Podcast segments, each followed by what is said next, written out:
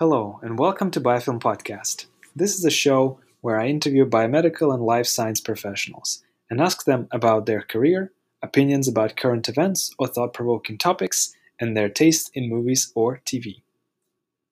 You know, traveling from a young age, seeing, seeing the impact of international education as early as five or six years old, I certainly wanted to, to go abroad, work abroad, study abroad, and eventually wanted an inexpensive MBA uh, where, where yeah. I met you. Hello, and welcome to Biofilm Podcast, a weekly show that brings you to the forefront of biomedical research, biotech, pharma, and healthcare fields, and the professionals behind it. I'm your host, Pavel Rozhov. My guest today is Elias Whitman, an international business consultant whose experiences range from working with United Nations, and antibody provider, cell signaling technology, a biotech trade association in Boston, MassBio, and now Sanyo Bio, a CRO. He also lived and worked in China and Germany where we've met, attending Bonn Rhein-Sieg University of Applied Sciences. On this episode, we will find out about his broad international professional experience and unique perspective it provides. Also, whether he prefers to play 4, 5 or 6 string bass guitar. Welcome to the podcast, Elias. Um, so first question, uh, four string for sure. Although I, it's funny, I, I, had a five string bass, and uh, uh, you know, for for the meme or something, maybe I liked Primus. I liked like that low low end. But if you find out as as you get older, the more simpler you'll play. Uh, when you're young, you kind of look at these videos of you know having all these pedals and racks, and as I find myself uh, getting back to the four string and just playing, you know, something you know, within the first five to seven frets and just keeping it simple. Um, but I will say during quarantine, I've started to learn how to play guitar, and I'm not very good, but I'm learning learning the basics, and uh, it's something I've been wanting to do because I've been playing bass since I was 12, and um, you know everyone's picking up new hobbies, so it's it's a good time. Yeah, I I could definitely relate to uh, picking up new hobbies. Like this is definitely one one of them. So uh, yeah. I guess my re- my recurrent segment on the podcast is to ask my my guests about uh, their favorite film or something like a TV that they watch. But for you, I want I, am kind of going to challenge you a little bit. What's your maybe favorite movie soundtrack that you can you know that st- that sticks in your head? Oh uh, yeah, this is this is a deep cut. So uh, movie soundtrack has to be it's called Diva. It's a French film. It came out in 1981, and there's a opera uh, track that that's beautiful. It's called uh, La Wally, and um, yeah, the Diva is the film. I don't want to get the the French director's name incorrect, um, but it's it's a phenomenal film, independent French film, and the whole premise of the of the movie is um, a famous opera singer who's never been recorded before, and there's a courier who sneaks in this very oh this is 1981 mind you it's like this hyper analog you know just just maybe it's an A track, but it's all cassette, mm-hmm. and he records it, and then gets chased down by this um, French mafia, and it's it's it's a beautiful film, and uh, it sticks out. So um, I guess uh, going to the maybe if not 1980s, but something along those lines. Your professional journey, you know, you took so many different choices in terms of going to, um, you know, China, Germany, bunch of different uh, places. And where did the fascination for you start in terms of I want to go and visit, you know, around the world? Was that some somewhere along the lines of your childhood, or this is something that you developed at the, a later stage? Yeah, you, you hit the nail on the head. Childhood. So I grew up in a very scientific household. Um, my father is a professor of marine ecology, and um, I was on sabbatical. You know, in the early '90s, actually went to first grade in New Zealand. Um, it was like a hybrid kindergarten. I kind of like skipped kindergarten and went directly to first grade. Mm-hmm. And I like to kind of credit that as kind of jump starting my education because, on the one hand, and I don't mean to knock the American um, kindergarten system, but it wasn't as rigorous. Um, when I when I got to to to Dunedin, um, I was learning, uh, you know, uh, addition and reading short books, and we had swimming lessons, and we learned how to play cricket. And this was just at public school, you know, nothing fancy. And they expected a lot more work than what was um, you know required i think in the united states and i think that set me up for success um, but that's exactly why you know i was privileged to travel a lot with my father over the years he's been doing um, research in the galapagos islands mm-hmm. uh, for about 20 years, and um, I've um, partake on some of those trips as a assistant um, scuba diver doing ecological transects. It, it's not very glamorous work. We mm-hmm. essentially put down uh, 30 meters of transect tape and um, make notes on um, abundancy of certain species and then use that data to make inferences about the overall vitality of the ecosystem mm-hmm. and um, it's interesting so absolutely um, you know traveling from a young age seeing seeing the impact of international education as early as five or six years old i certainly wanted to to go abroad work abroad study abroad and eventually wanted an inexpensive MBA, uh, where where yeah. I met you in yeah. uh, in uh, Rheinbach, yeah. Germany. Yeah, uh, we'll we'll definitely get to that. I, I didn't know you actually had a chance to be in New Zealand, and I have to, I guess, uh, t- take a stand here. I can't believe you your your favorite movie soundtrack is not Lord of the Rings because like that's my favorite destination to go to. I mean, I'm I'm super jealous that you actually had a chance to go there. you know the the soundtrack. I that's the thing though. I can't. I mean, as as epic as those films were, um, the soundtrack I can't like put my finger on it. You know, there's something like people would say, "Oh, it's Titanic," you know, because there's the Celine Dion song that people really think about. Um, but no, I really like the scoring. I think of older movies. I think they mm-hmm. try to um, rely more on you know drama that could be brought in and emotions from the soundtrack. Uh, you know, because cinematography was a lot. Um, I don't want to say simpler, but they had less tricks that that are done in uh, modern film. Yeah, and uh, uh I was I was curious in terms of your upbringing, as you say, your your father was an expert marine ecologist. So that's sort of, 67. he hasn't retired yet, although he had his last grad student, and it's a shame, you know, with um, with uh, universities being at they are right now, mm-hmm. um, the quarantine things. Um, it's challenging because you know some of his students you know can't go to graduation and you know they can't see each other yeah and um, he's really done an excellent job fostering the growth of young scientists and um, bringing them down with him to do uh, field research in the Galapagos as well. Mm-hmm. And um, you know, there's something to be said for that because really putting a lot of faith in uh, you know 18, 19, and 20 year old students, uh, you know, to to take a lot of that work, and they they develop really strong relationships um, you know, full disclaimer: any sort of field research is dangerous, whether you're doing, um, you know, sociological research in a conflict area, or doing humanitarian disaster relief and doing some sort of, you know, world aid or or kind of UN work.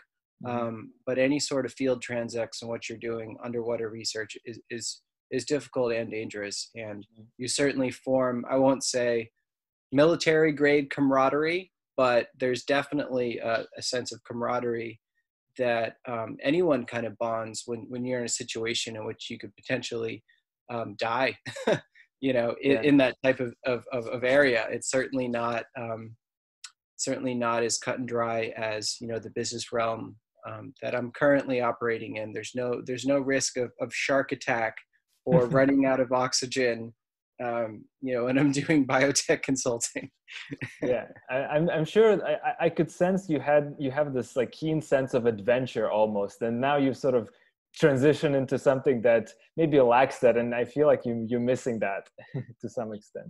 Yeah, and I think uh, I think I think you're right. Um, I think that uh, on the one hand, I've certainly been interested in um, in life sciences especially with some of the opportunities that are provided less on the medicine side, but more on like bio ag.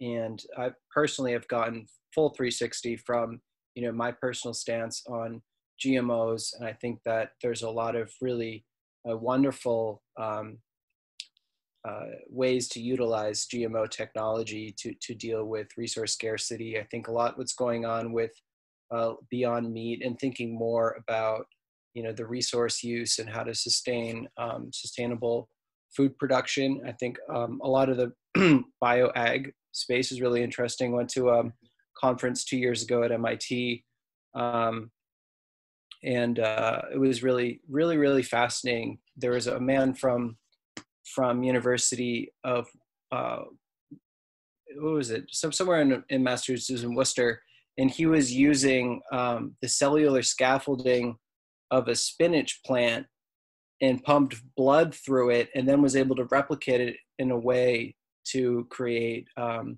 a structure for bovine tissues to grow on. I just, I just, that stuff is really fascinating because, you know, truth be told, I don't know a lot about um, oncology. I know about, you know, the the antibodies and how they're how they're created because I worked in facilities. But when you start taking these um, ideas that are incredibly esoteric for the lays person, I certainly consider myself still a lays person, although I've been in biotech for five years. And you start thinking of the application in food and um, you know sustainable. Or do you think everyone can latch onto, mm-hmm. and um, it's really interesting to hear about those breakthroughs firsthand. And and even seeing them on the menu, I had my first Impossible Whopper or something like that uh, through a promotion at Burger King of all places, and that's something that I never even thought about um, you know, as an adolescent. Impossible tastes tastes kind of nice, I have to say. I'm, it's not bad. It's not bad. Yeah.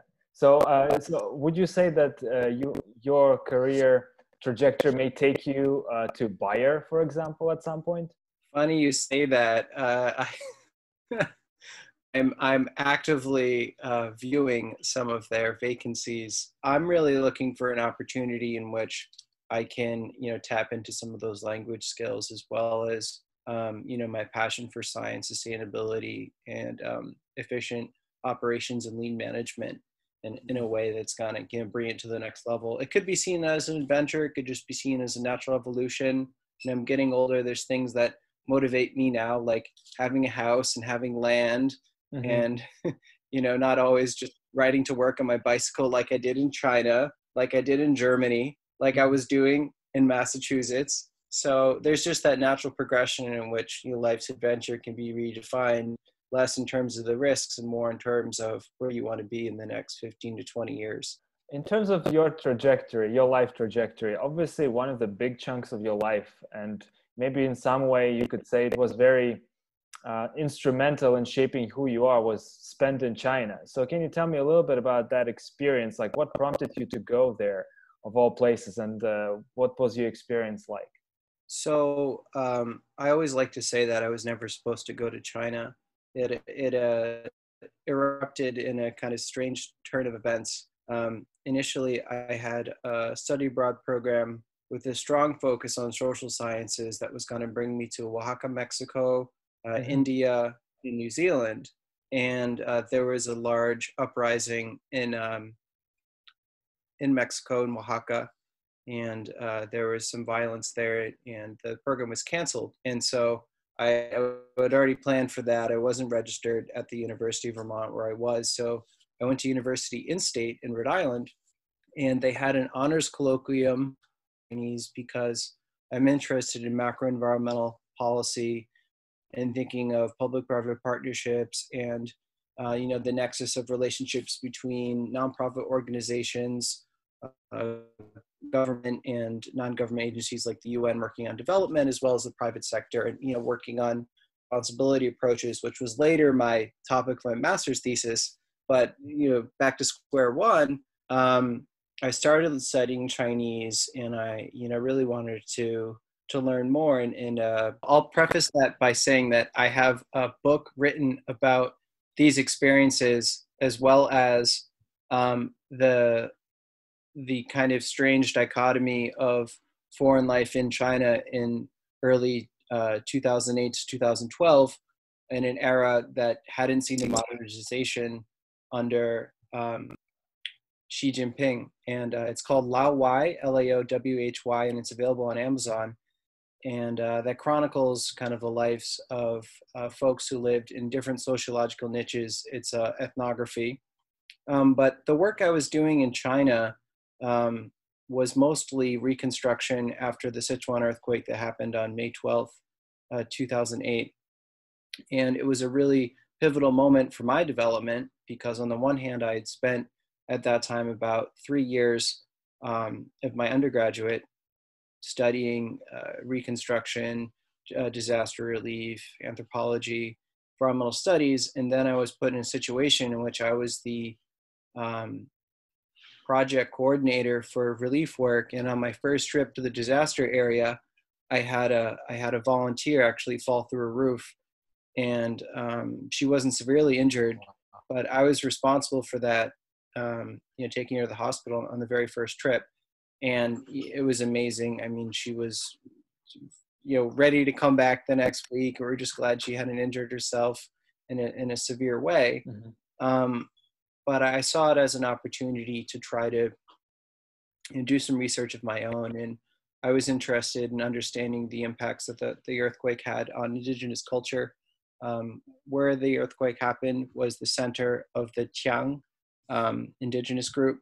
And um, I was curious to understand if the children were, you know, learning their, their traditional language and what they were doing with some of their handicrafts. And because there's already a lot of um, pressure right now for, for young people and young indigenous people all across the world um, you know, leave their hometowns, go to university.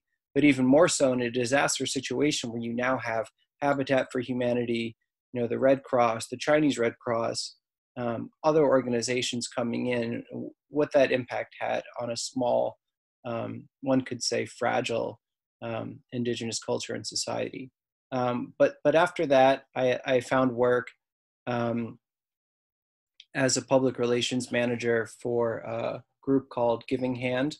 They were uh, sponsored by Bo Le Associates, which is um, a headhunting HR uh, recruitment firm based in Hong Kong.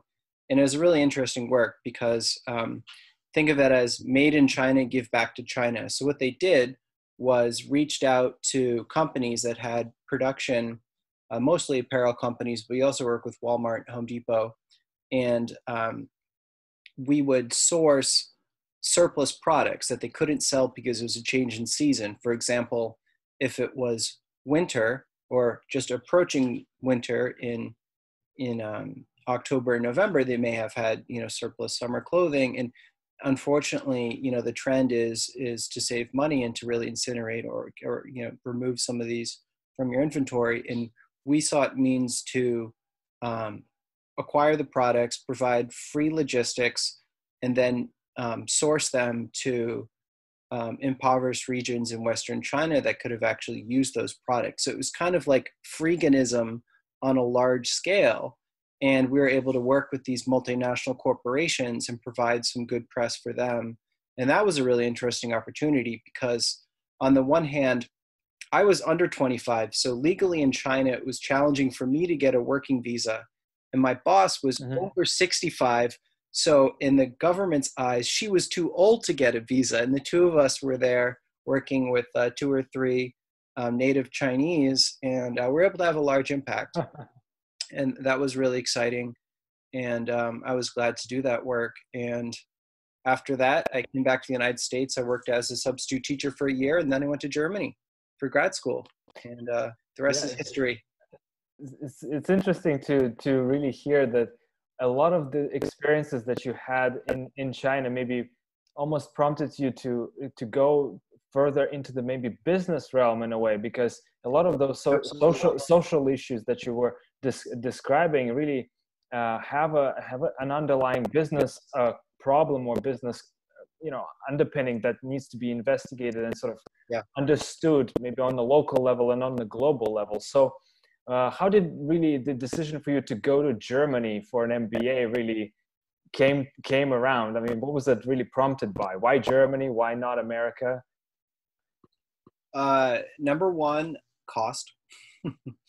uh, I think uh, everyone who's watching will understand the uh, uh, prohibitive cost. I think for for um, higher education in the United States, which um, thankfully is now um, being discussed widely thanks to the Bernie Sanders campaign, uh, both campaigns. Uh, keep in touch, we ran twice. Um, but I, I, was I was interested in something that was a bit more, um, I guess, off the beaten path than a traditional business school. Plus, I didn't want to take, um, you know, the GMATs, and and um, I did take the GREs, uh, but that wasn't required uh, for school in Germany and I started I started researching, and, and it, it it just happened that the school in um, in Rheinbach had a program that had a, spe- a specific focus on corporate social responsibility nonprofit management, and it sounded too good to be true uh, because um, that's exactly what I was looking for. I'd, I'd worked for nonprofits.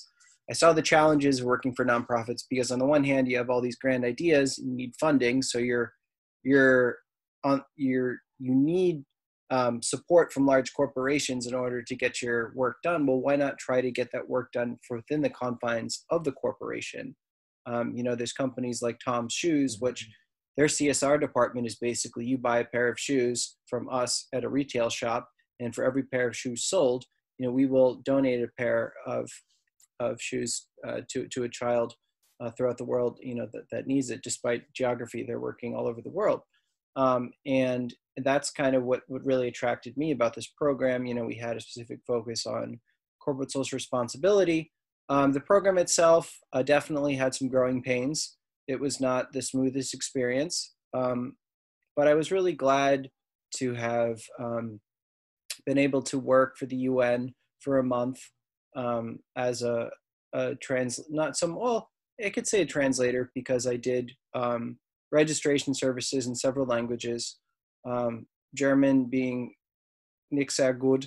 Um, but I remember printing out the badge uh, for the delegation from Costa Rica, and they were they were just very excited that, that I could speak Spanish with them. You know that that type of contact I think is really um, warm and welcoming when we're talking about you know working together on to, to create climate change goals.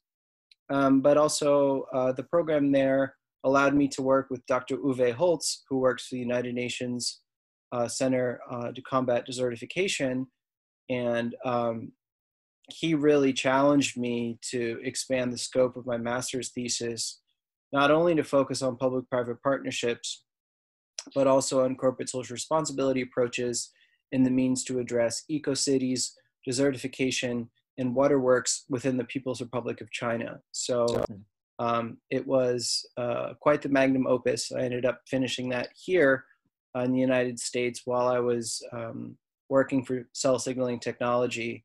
And I remember riding my bicycle to a copy shop in Harvard Square, printing out three copies of my master's thesis for $80 and then mailing it to Germany. And it, was very um, sad in a way because my master's thesis was done. There was no high five from Uwe, there was no um, graduation ceremony. Um, you know, I was told they'd be published, that, that they weren't published, but um, it, I, I, poured so much sweat and tears into it, and I'd like to think that that um, it would be read or circulated, and you know, that's my fault in a way too. Um, you know, I should try to push to get some of it published. Um, but the way in which academia changes so quickly, you know, the fact that it's about five years old may make it slightly less relevant. Um, but it's an interesting topic and i think that that's really what led me to where i am now in biotech is working um, with the greater because uh, i don't only work for well i'm not working for cell signaling now but as you as you said earlier is i've been a board member of um, ehs which is environmental health safety and facilities as well as sustainability working group in the MassBio community and here's exactly, you know, the issue that got me into business in the beginning is that um, the amount of financial resources that are available within the greater uh, biotech community, especially in Boston, is immense. And um, it's not so much a competition between what company is doing more for STEM or the environment or for um, scholarships, but everyone is trying to do their best and they're trying to learn from each other in ways that they can, you know, minimize the amount of energy that their laboratories are using, not only to save money, but also to make um, climate change codes, but also to make new state zoning codes. So it's a trifecta benefit. And mm-hmm. then they can uh, publicize some of these programs to try to get good clout on social media. So I was really glad to see the forward thinking progress of the biotech community here um, taking energy on behalf, taking, um, sorry, I misspoke, taking uh, an initiative on behalf of energy and, and environmental programs um, that other industries may say are not part of the bottom line because these do come as an extra expense. However, given the progressive situation of Cambridge Kendall Square zoning policies, um, it does make financial sense because there's new building codes that require these energy efficiency guidelines and regulations for laboratory spaces, which I think your viewers will know are some of the most energy intensive um, means of uh, of zoning when you think of the negative 80 degrees uh, Celsius yeah. freezers, uh, the centrifuges, um, some of the cold walk-ins, and um, all the other um, fume hoods and air changes per hour that are that are required yeah. to maintain a safe space. Yeah, I was going to say that. Uh, well, first of all, on the on the subject of finding out that gem of a of a of a university to go to, that's something that I was also very blessed to find from from my point of view. Obviously, going to an applied biology program, just happening to find the the the one program that really was tailored to what I was looking for, and it's very interesting. Right. And almost I almost feel like I want to go back there for for a master's for, for in business administration. You uh, should. Uh, yeah but yeah. Uh, yeah i was i was going to say that in terms of the sustainability efforts that you now have been leading back uh, stateside I am actually also was curious to know a little bit more about your work with uh, uh, cell signaling technology. But from my point of view, I actually I met a couple of uh, people uh, from CST on campus when I was doing my PhD in San Diego. Wow. Uh, and actually, uh, I was really amazed by the types of um, brochures and posters that you guys have made over the years. Yeah. They're one of the most informative and really well done as compared mm-hmm. to a lot of the other uh, types of vendors. But having said that, one of the things that I've started to realize over the last couple of years that a lot of um, resources are dedicated to providing this type of like swag, if you will, to uh, to re- uh, researchers, uh, you know, at conferences and things like that. So, as a sustainability manager, like, have you had to deal with the uh, with budgeting for these types of um, uh, things and like what's your stance of on these types of conference uh, swag and you know spending paper and mm-hmm. plastic on uh, introducing uh, new members. So i can give you the full story. So the reason why cell signaling technology has invested so much um, time resources in, in, graphic design in some of their brochures is because they have a really strong commitment to arts and um, they have uh, it's kind of a touring um, art gallery in which they support local artists, but also the former director of marketing in the early days and the brother of the CEO, David Comb, who I work for, uh, is very passionate about art and um, you know trying to map um, you know some of these complex cellular pathways in a way that was engaging and fun and colorful um, rather than you know some of these very drab. I mean, and I've been working in biotech for several years, and I see the graphic layout. It's always light blue, white, gray background Not a lot of time put into it um, because they're not really thinking about the art. They're not thinking about the production value. And on the one hand, you know, doing this type of work is is expensive, um, but gosh, I've met people even playing in bands that I tell them I was working for cell signaling technology, and they say, "Hey." you guys have that awesome calendar. And I was like, yeah, some hippie wrote this big thing at the beginning about the UN climate change conference. He's like, oh yeah. I was like, oh, that was me. so, um, you know, here's this guy who was, you know, playing in like a, um, a noise metal band who's working for Novartis. I mean, I just met him randomly, you know, and that really makes an impact. I see people with the tote bags, but on the sustainability front, Cell Signaling was one of the first companies to adopt um, essentially a biodegradable cooler. So rather than shipping their products in styrofoam, because you know, we sold very small um, antibodies and just a couple um, you know, microliters or nanoliters. I, am sorry, I'm getting the, the measurement incorrectly. Um, but we're talking uh, a lot of packaging for a very small product. So uh, we had um, biodegradable coolers and also, also printed our all of our marketing materials with the highest percentage um, feasible for um, post-consumer paper and also using soy inks. Um, but but you know, anything that's created is in a way um, not sustainable because you have to think about bleaching of paper and waste and all these things that are put out there. So obviously, digital is the most sustainable, but if someone's getting a lot of quality use out of that, it's not just like you know going to a career fair, or going to a college fair, and people just bombarding you with all these leaflets that you won't use, but creating something useful. I think Cell Signaling is doing a fantastic job creating useful infographics you know things that you wouldn't mind you know putting on the wall in, in your bedroom or your workspace or I um, had that. I have to say, for three years of my PhD, I had that poster from yeah. cell signaling technology on my ben- on my bench. But it, but that's inspiring because it, it brings in the human element to what you're trying to work on.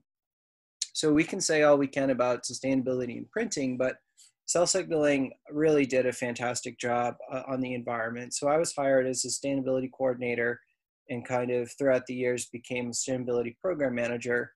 And you know, the ball was really in my court. Anything that I wanted to actively pursue, um, I could push. Not everything, obviously, was was was um, enacted. Um, but in 2016, I created a long-term plan that was voted on by the uh, Global Board of Directors, uh, also including China, Japan, the Netherlands, about a plan to meet the UN uh, climate change agreements as laid out in uh, the 2015 Paris Climate Accord. So essentially, it's a way of you know um, businesses to adopt means to reduce their greenhouse gas emissions in a way that would prevent global warming of two degrees Celsius. And how you do that is um, essentially trying to reduce your annual greenhouse gases by 3% year over year. So I created a plan that started with, um, you know, talking about um, energy efficient freezers, LED lighting, solar panels, and um, some other kind of smaller projects that we could do over the course of, of several years. And these were large capital expenses, you know, you know, for them to act as vigorously as they did, the first project being a large uh, solar panel um, installation for both facilities is really, um, really quite impressive. Um, we maximized as much of the roof as we could for solar. Uh, there was some challenges because part of the roof was slate, so we couldn't put solar panels on it. Um, but it was a you know really ambitious program. Um, you know, towards the end of my tenure there, we were just finishing uh, LED lighting uh, for both facilities and we had installed um, a technology that would um, close the fume hoods when they weren't open because we had the fume hoods open 24 7 365 uh, to be frank it's because they renovated a very old facility. So cell signaling's headquarters used to be a hotel. And you know the infrastructure is quite old but it was sustainable in the fact that they wanted to reuse a building. But when i go visit you know the who's who of biopharma in Kendall Square, you know it's new construction, everything's built to um, you know totally modern um, chillers and boilers and air handling units that can be dimmed down to very nothing and unoccupied and then ratchet back up. We didn't have that level of space control. It's either you know the the air conditioning and the HVAC and the air circulation was going on at a certain rate or it wasn't. It needed to stay on all the time. So we're able to do is create um, um, a program that worked with uh, TEL, which is a, a, British company, and they have uh, fume hood controls, which actually are on a lot of fume hood controls already. They do some of the just the up down buttons, um, but it was an optical drive that sensed whether someone was there, and if they weren't there, it would bring the fume hood down. At the same time, it had a damper within the ductwork that would uh, open or close depended on the amount of air that was pre-programmed for the space with um, the ability to have a purge button in any sort of you know spill event so it was really great because think about it we were exhausting air at the rate of an of a occupied bl2 level space uh, 24 7 365 and everyone likes to think mm-hmm. about you know highly visible projects like solar panels or electric vehicle charging, which we did, um, but something that had more of an impact was something you don't think about, just air changes. You know, I don't have air conditioning yeah. here, so my window is open. Um, but heating, ventilation, and air conditioning are essentially the number one energy hog for businesses of all types. Even more so for biotechnology because of um, you know the risk of working with volatile organic compounds and chemicals um, within certain lab spaces in order to meet um, you know safety code. That's actually super interesting. Like as i'm also starting to learn more about uh, the the impact that life science research has on the on the climate and in terms of sustainability the types of um, um, consumables that we use which rely on single-use plastics as well as multiple pieces of equipment that have to run as you say 24 7 and 365 you know days. Uh, i really b- believe like this is such a big push that life science as a big obviously a proponent of uh, reducing climate change has to you know has to uh, push forward and i think you're playing a big part of that.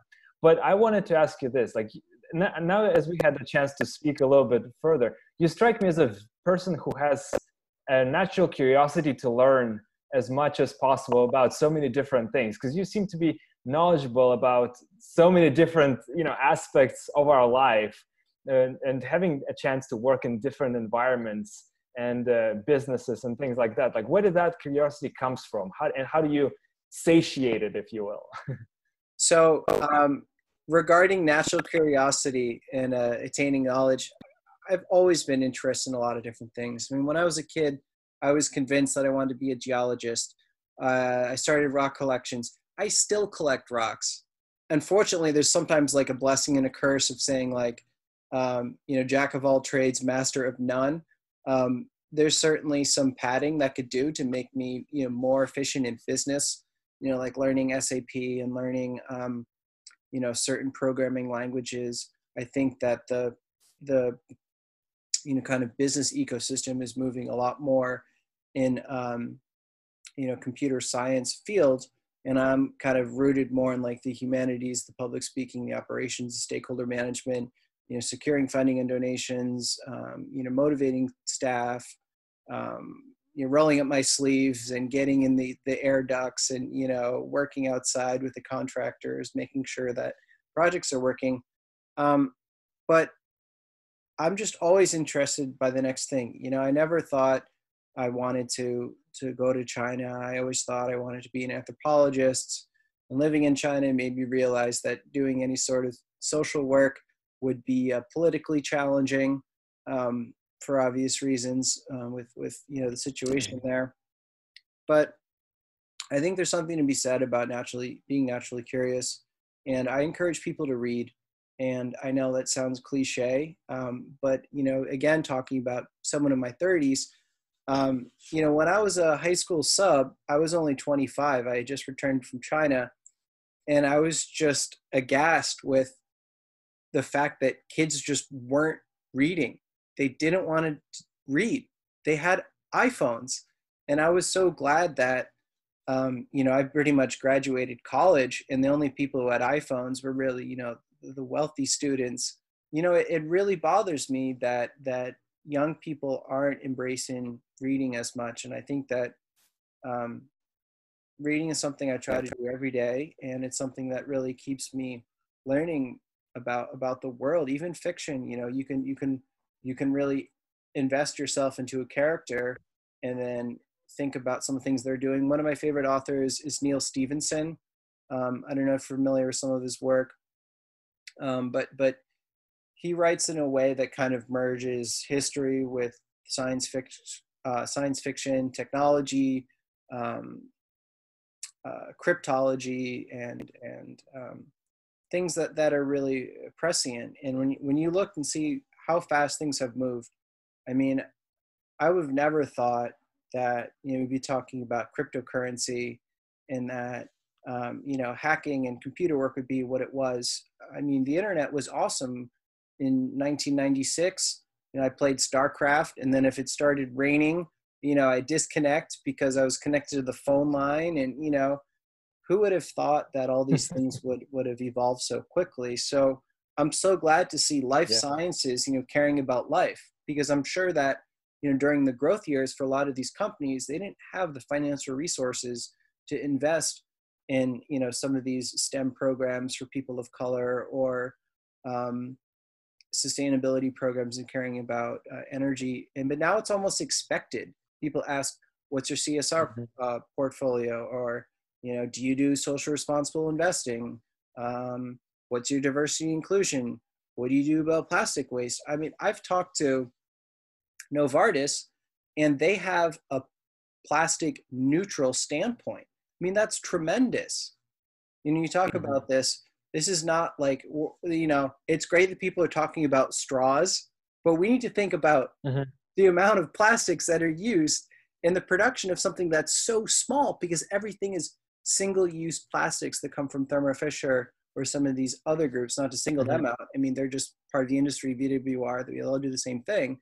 Um, is you know having a discussion there's people having the discussion now in laboratories should we go back to autoclaves as a way to reduce plastic well on the one hand it uses more electricity yeah. and and resources but hey if you're in a state like california in which you have are required to have more um, energy efficiency or if you're tapping into more renewable energy um, you're not your like net impact of reusing that autoclave or you know doing other means to try to reduce your single use or just your sustainability impact in general it really has a strong impact. And at the end of the day you know seeing life sciences care more about life and um, you know perhaps i want to say less about profits because it's still an incredibly profitable industry but I, this kind of growth and trajectory and corporate social responsibility is really exciting and i'm glad to be part of it yeah, so this is uh, this is a perfect opportunity to maybe jump into uh, what you're doing now because now that you worked with cell signaling technology, you have some experience under your belt in the sustainability area, and we have a number of different uh, crises, if you will, that the world is experiencing.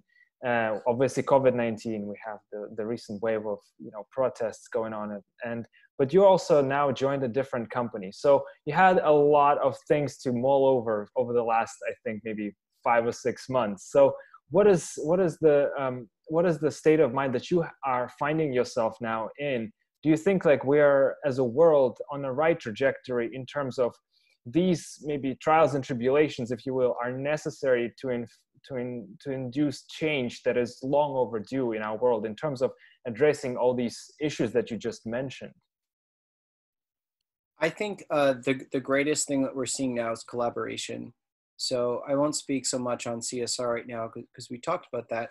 But um, the work that I'm doing right now for for Sanyou Bio, and, and keep in mind it's it's really just part time, so it, it's not really a, a permanent position currently. However, I'm glad to, to be a part of it because what we're doing is trying to allocate resources in the most efficient way possible.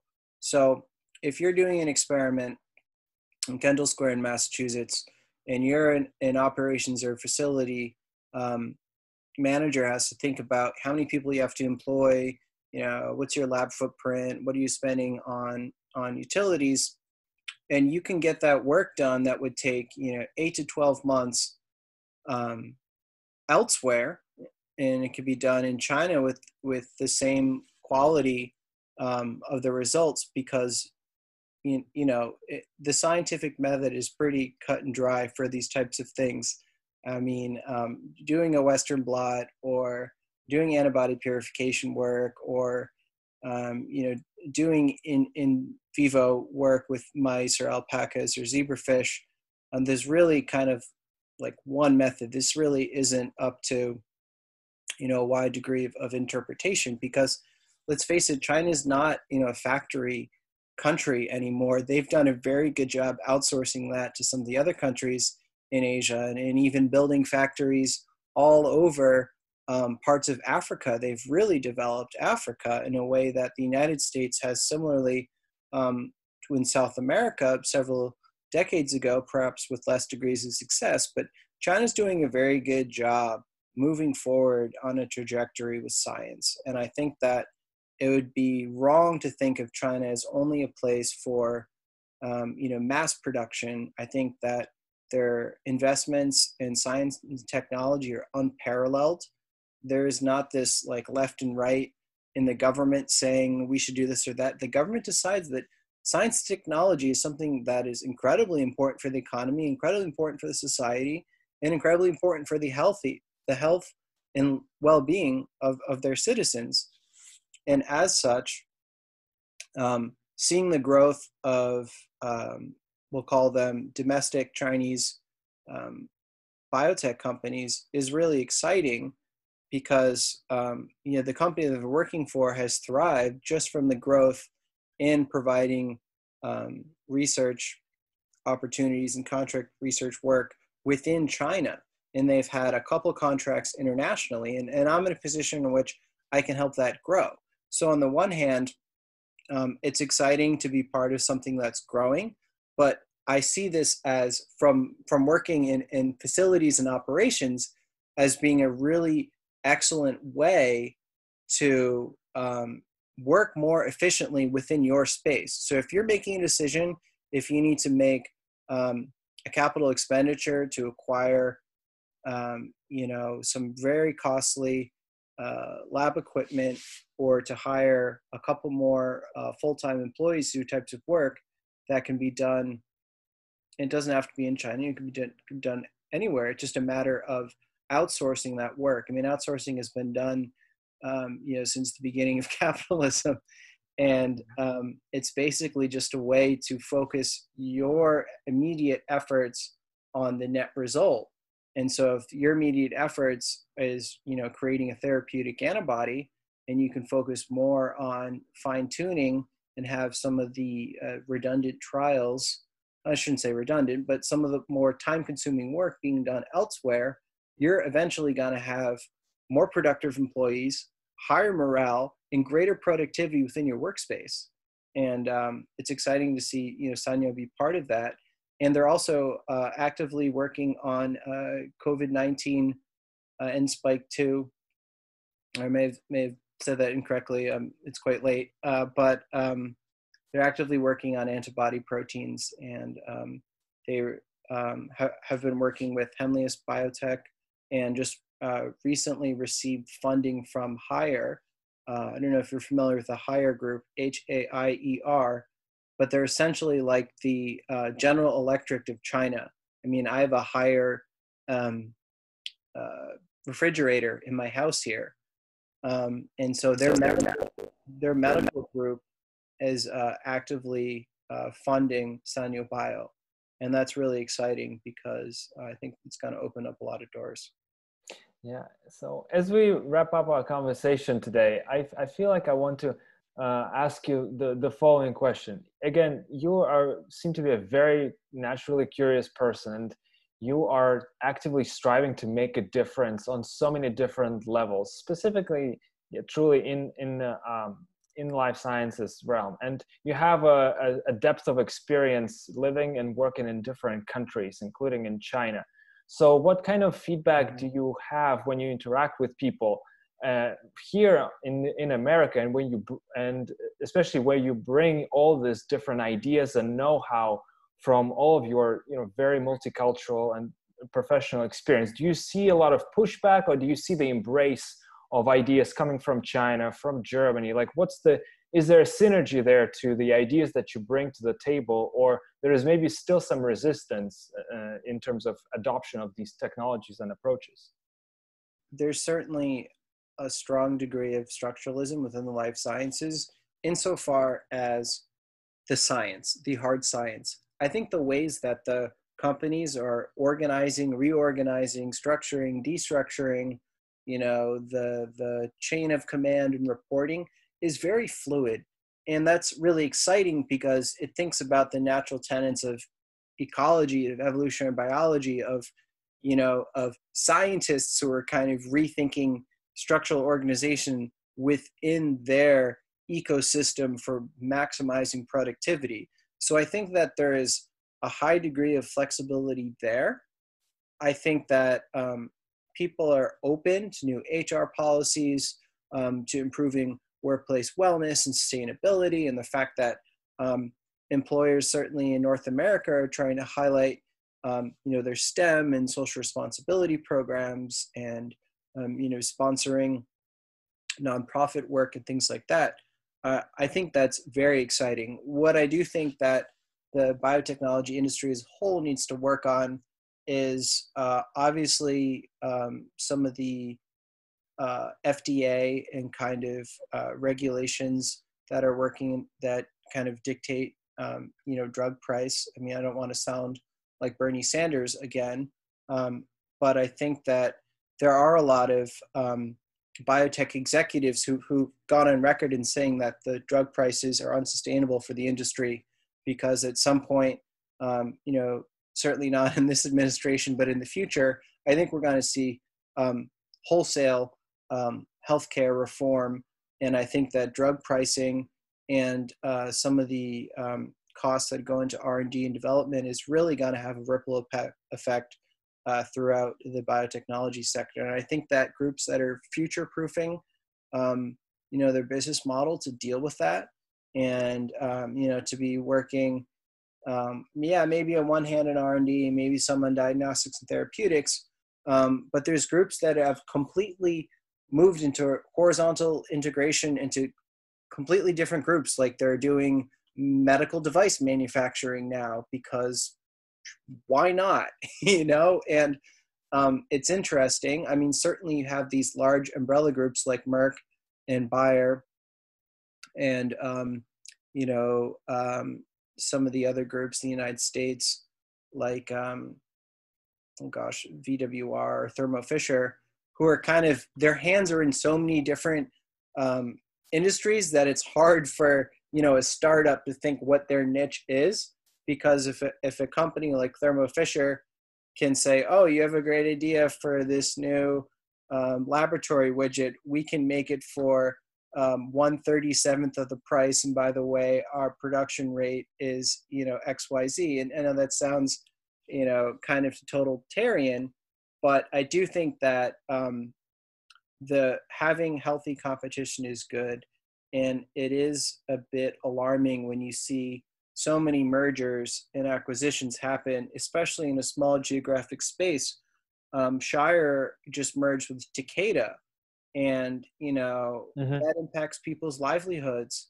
You know, not everyone was retained in that, and after that merger happened, um, you know, uh, we were put into this kind of COVID quarantine situation. Um, I was unemployed um, when this hit, so you know, I'm doing part-time work, uh, but I, think that it's a it's a more aggressive industry um, than maybe it was. But that's just the nature of the way that uh, these businesses are evolving worldwide. And I am glad to see, on the one hand, the embracing of more life and life sciences. And I do see shows of, of, of CEOs that are really interested in, um, in healthcare reform in a way that almost seems antithetical to them being CEOs of large biopharma companies that, that really depend on high drug prices to thrive. Mm-hmm. Um, but at the end of the day, it's currently not sustainable from a mm-hmm. financial and from uh, you know human holistic health centered perspective yeah i think there's a lot of work that that will definitely need to be done. And i think researchers across life science industry biotech industry are well equipped of trying and failing and coming up with new solutions. As long as they keep innovating i think there's there's hope for the horizon. I think covid-19 is definitely an instigator of a lot of those changes to adapt to new business models diversification of uh, the streams of revenue that these companies will be pursuing going forward. And I think drug pricing will certainly be reevaluated going forward, especially if we are in this recession type of area. So I think this this change mm-hmm. is is that you speak of that will definitely happen, and I think we're maybe witnessing some of the beginnings of that massive wave of uh, adoption uh, to the to the new norm, if you will, going forward. So thank you very much, Elias. I really appreciate you taking time to speak with me today. It has been amazing, amazing, and and I really hope to to pick your brain a little bit further. I think you have a number of great ideas, and uh, I would be honored to have you as a guest one more time. Thank you. Great. Take care.